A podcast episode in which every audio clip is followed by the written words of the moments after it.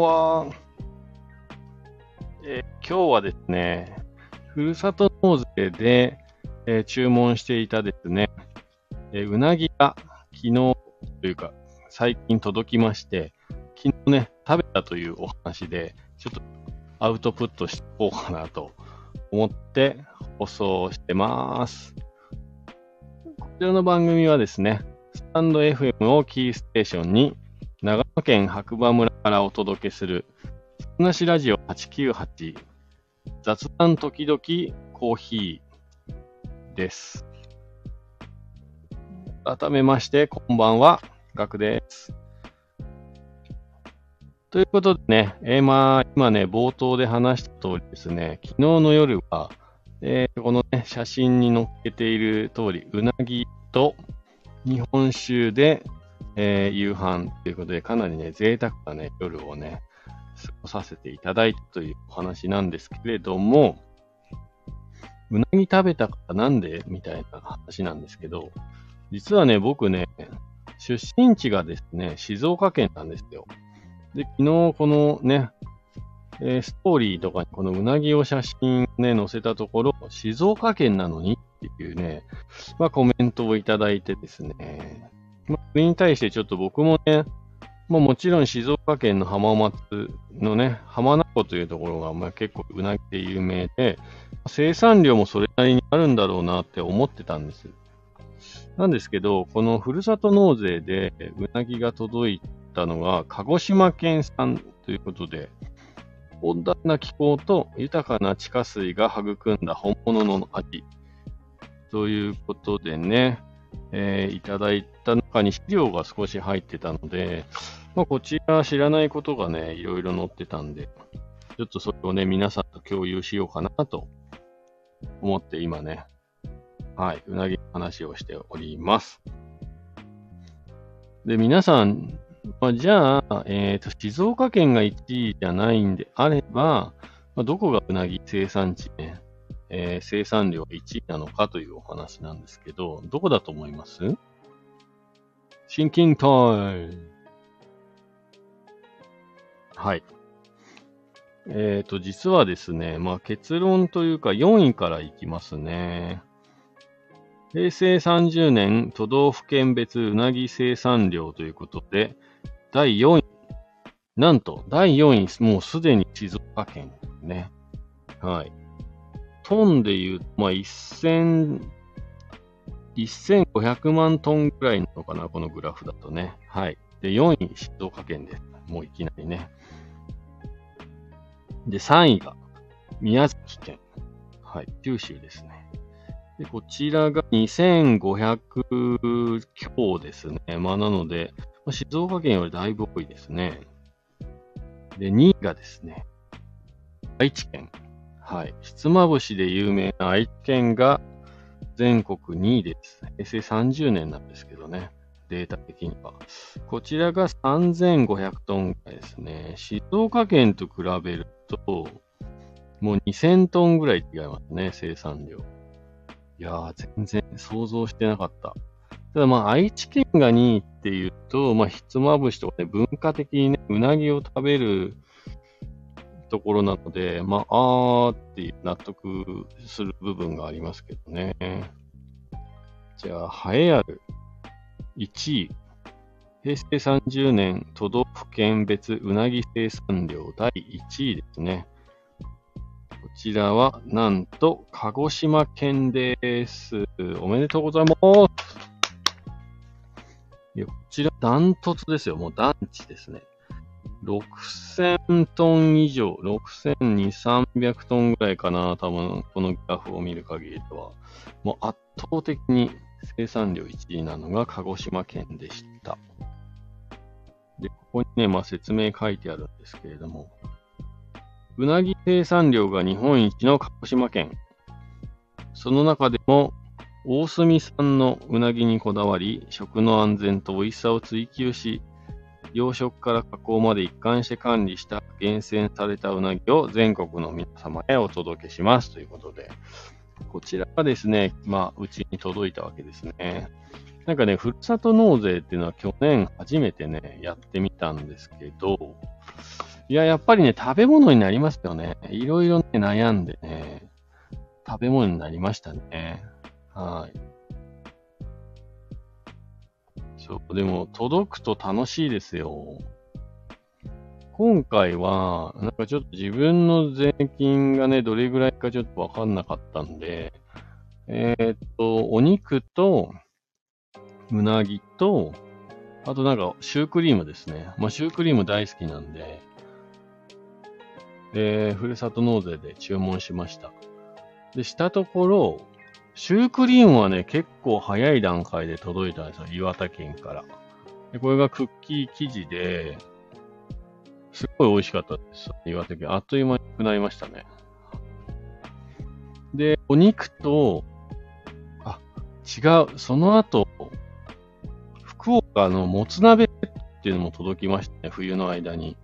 金ことに。で、これがまたね、美味しかった。スープともつのセットで、そうですね、もつ鍋セット。これ届いたんですけど、ちょっとね、しばらく先生忙しくて、あれ、うなぎとお肉そういえばふるさと納税で頼んだなと思って、たら全然届かなくて、届いてなくて、先月ぐらいにお問い合わせをね、問い問い合わせしてみたんですよ。楽天のふるさと納税のサイトからね、あのー、やったんで、まあ、記録が、ね、履歴で見れば残って、あ、確かに注文してたなっていうのがね、あって。で、問い合わせしたら、まあ、生産の時期とかがね、あるので、随時、あの、発送しますみたいな、9月以降みたいなね、感じで。で、うなぎとお肉はね、ドドン届きました。で、うなぎは、えっ、ー、と、この写真の通り、これ半身なんですが、これ半分にカットしたやつで、これが尻尾まで、頭から尻尾までで、の大きさってどれぐらい ?30 センチ以上あるな。それが真空パックで、2匹ね、2匹分来て、昨日は贅沢にこの日本酒と、うなぎ丸々1匹分を一人でいただいて、幸せな夜を過ごしましたという。いや、めちゃ美味しかったですね。まあ、あの、仕事に行く前に冷蔵庫に入れといて、真空パックなんで、自然解凍させといて、帰ってきてからトースターで5分ぐらい焼いてね、もうそのまま食べましたね。タレと山椒もね、さらに追いついてたので、たっぷりつけさせていただいて、ご飯も、酒のつまみにも、はい、よかったです。で、ちょっとこの説明文から読んでみますね。最適な環境での洋うなぎ。洋満っていうのかなこれ。養殖のようにうなぎ。なんて思うんだろう。初めて見た。質のいいうなぎの生育には良質な水が不可欠です。大隅半島のミネラルを含んだ豊富な地下水を利用し、うなぎを養殖しています。平成の名水百選。不言道湧き水源。湧水源。不言道湧水源っていうものかなこれ。知ってます？皆さん。不言道湧水源は、鹿児島県大隅半島の四風市、四風、四風市市有明町にあり、透水性の高いシラス大地から湧き出し、38種類のトンボが生息するなど、豊かな自然が保たれていますと。はい。まあ、水が美味しいという意味ではですね、まあ、白馬もね、負けてないと僕は思いますね。うん。北アルプスからね、流れ出る、湧き出る雪解け水、最高に美味しいです。なので、うちのお店では結構水出しコーヒーがね、やっぱ人気があって、この時期は特にね。えっ、と、コーヒーがね、苦手な方でも、やっぱお水が美味しいからだと思ってはいるんですけど、まあ、コーヒー豆が美味しいっていうのもありますけど、やっぱ根本的にコーヒーってね、97%、8%が水で構成されているので、やっぱり水の味っていうのはダイレクトにね、出るんですよね、違いが。そこが、やっぱり水道からすごいいつも、ね、普通に美味しい水が飲める白馬だからこそ、まあ、コーヒーも美味しく感じるし、水出しコーヒー最高に美味しいです。はい。ぜひね、もし白馬に来る機会が皆さんあれば、えー、水出しコーヒー、まあ、お水もですね、試していただきたいと思うんですけれども、はい。今回はうなぎの話です。えー、っと、食の安全、安心、美味しさの追求ということで、定型養満場、まあ、養満って読みますね、これ。養満場では、万でいいのかな。徹底した管理のもとに養殖しています。工夫を凝らした餌と水温、水質は細かく管理され、0.2g ほどだったシラスウナギは約1年で 200g を超える大きさに成長します。すごいな。2000倍ですね。2000倍。1年でにそんなに大きくなるんですね、うなぎってね。ほ大崎町うなぎ加工組合は、ハサップ認定工場です。徹底的な品質管理、衛生管理により消費者の皆様に安心して美味しいうなぎを召し上がっていただける商品作りを行っています。うなぎの加工は熟練した職人の手によってさばかれ、皮面から丁寧に焼いていきます。次に蒸しを行い余分な油を落とします。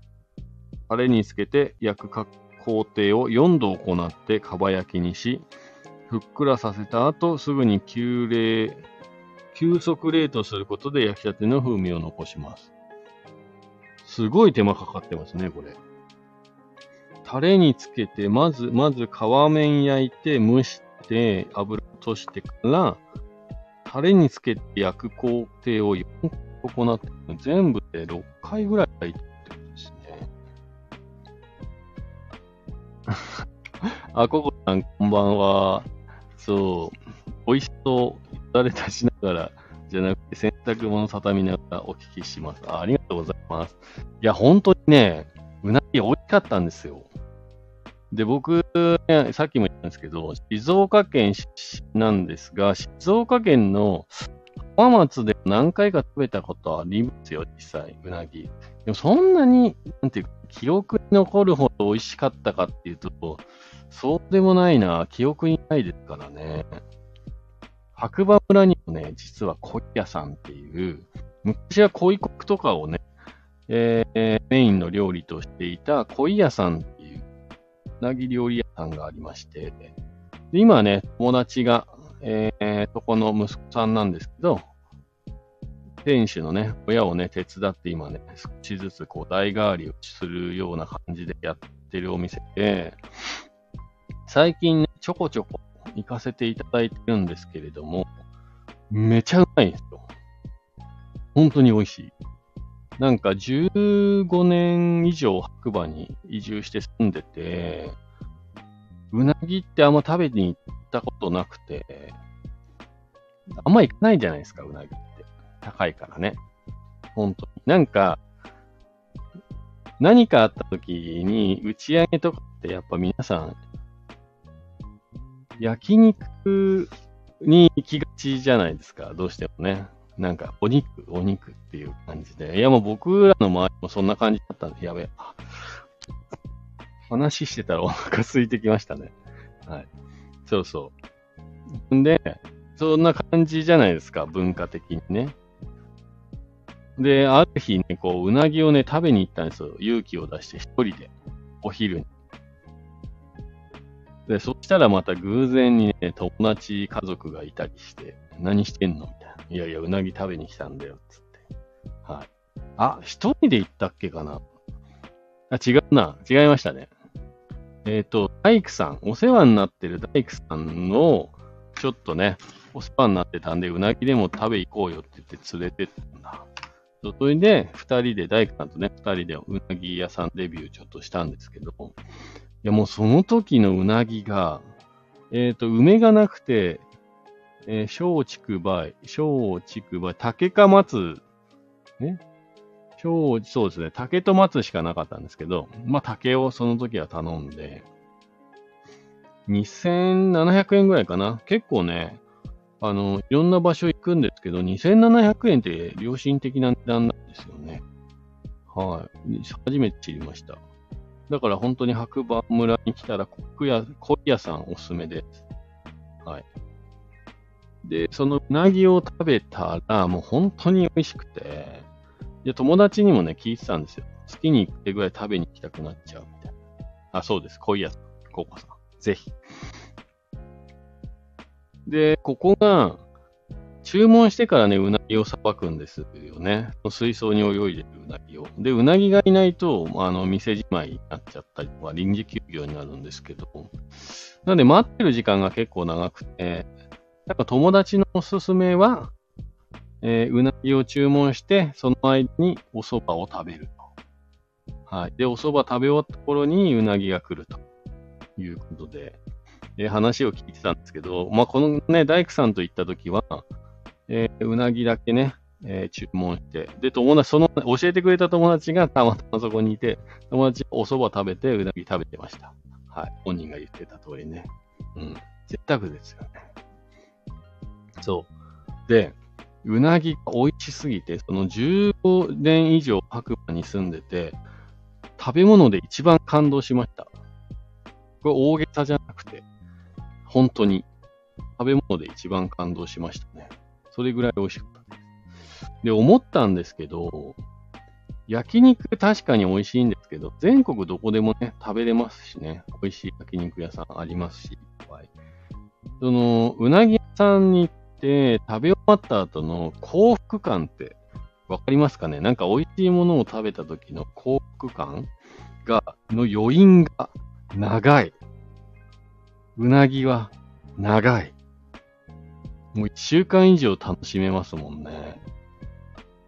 でも、また食べに行きたいって思っちゃうんですよね。いやー、その蓋をね、うな重の蓋を開けた瞬間のもう、ビジュアルにもやってますし、香りにもやられますしね。まあ待ってる時間もあるんで、いろんなこう、と加味ね、して、本当に余韻、幸福感の余韻が本当に長くて、焼肉よりうなぎだなって今はなってます。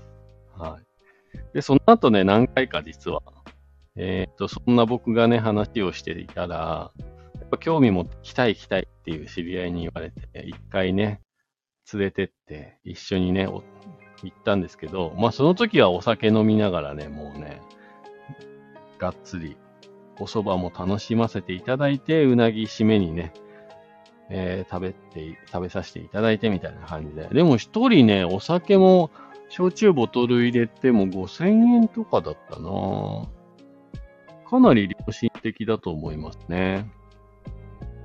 で、さっきから、そのな、お蕎麦お蕎麦言ってるんですけど、実は、お蕎麦も美味しいんですよ。はい。これは自信持って言えます。はい。あ良心的ですよねあ。そうだと思う。で、お蕎麦も美味しくて、なんか、普通のお蕎麦に比べると、すごい細くて、え喉越しも細い分いいんですけど、つるっと入ってくるお蕎麦なんですね。細くてね。はい。で、僕は、行った時に初めて、一人で行った時かな。初めてあの、お蕎麦からの、一番いいうな重ですね。松。竹じゃなくて松、デビューしましたよ。はい。最高。もう他に言葉いらないでしょっていう。いや、ほんと。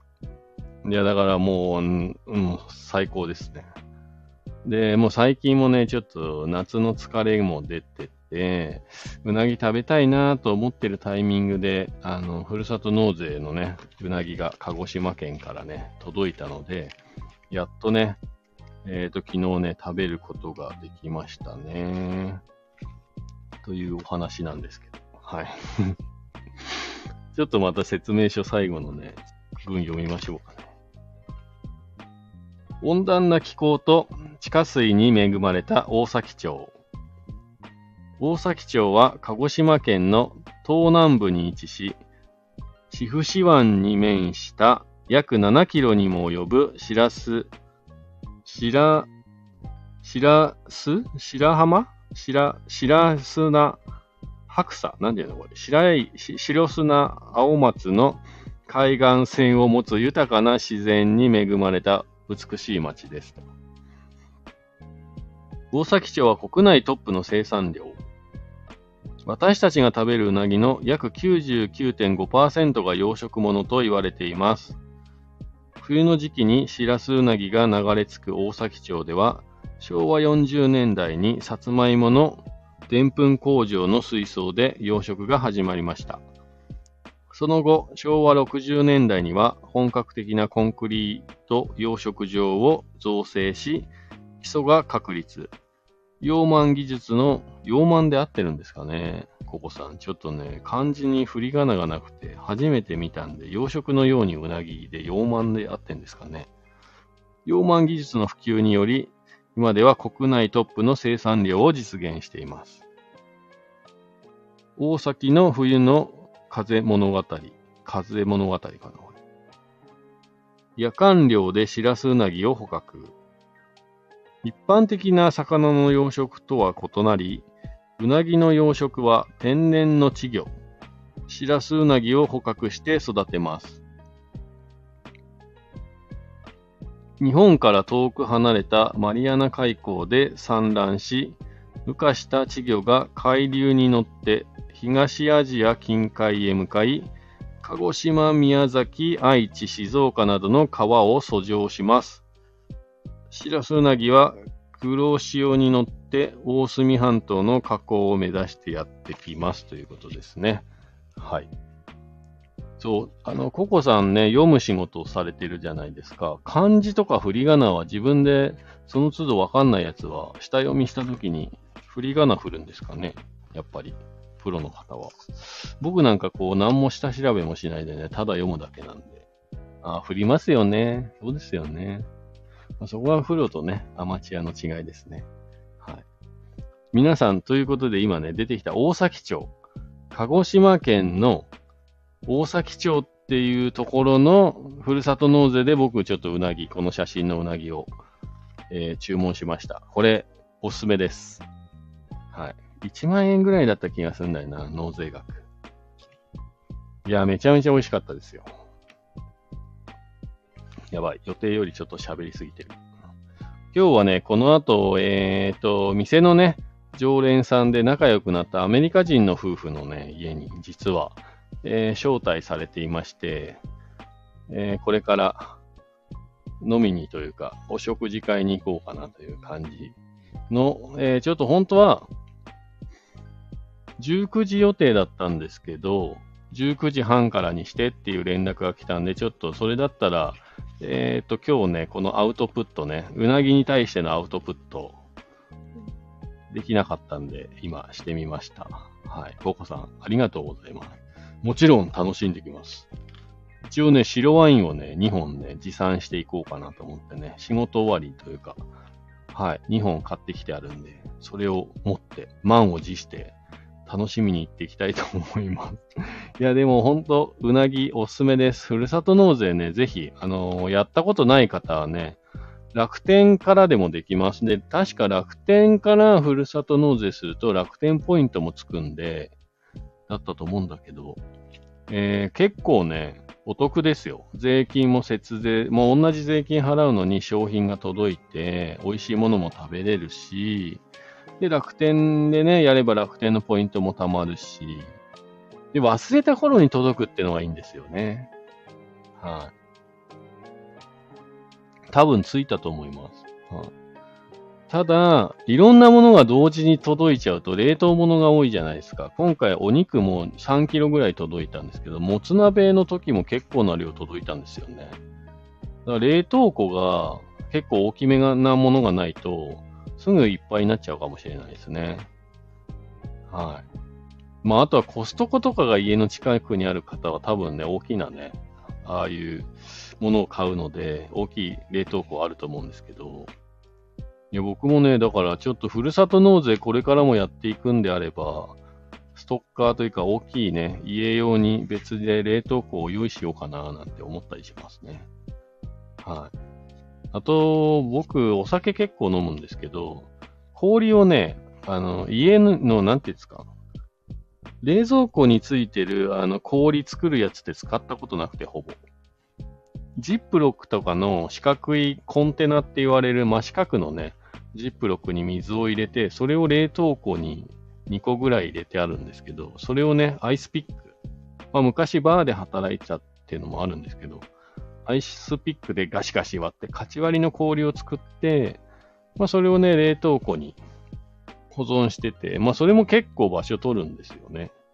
はい。だから、まあ、そんなこんなで、おまあ、お酒も冷やしといた方が美味しいパターンもあるんで、冷凍庫なんかね、小さいやつ買おうかなーなんて実は思ってるタイミングで、このふるさと納税ね、本当にこれいいです。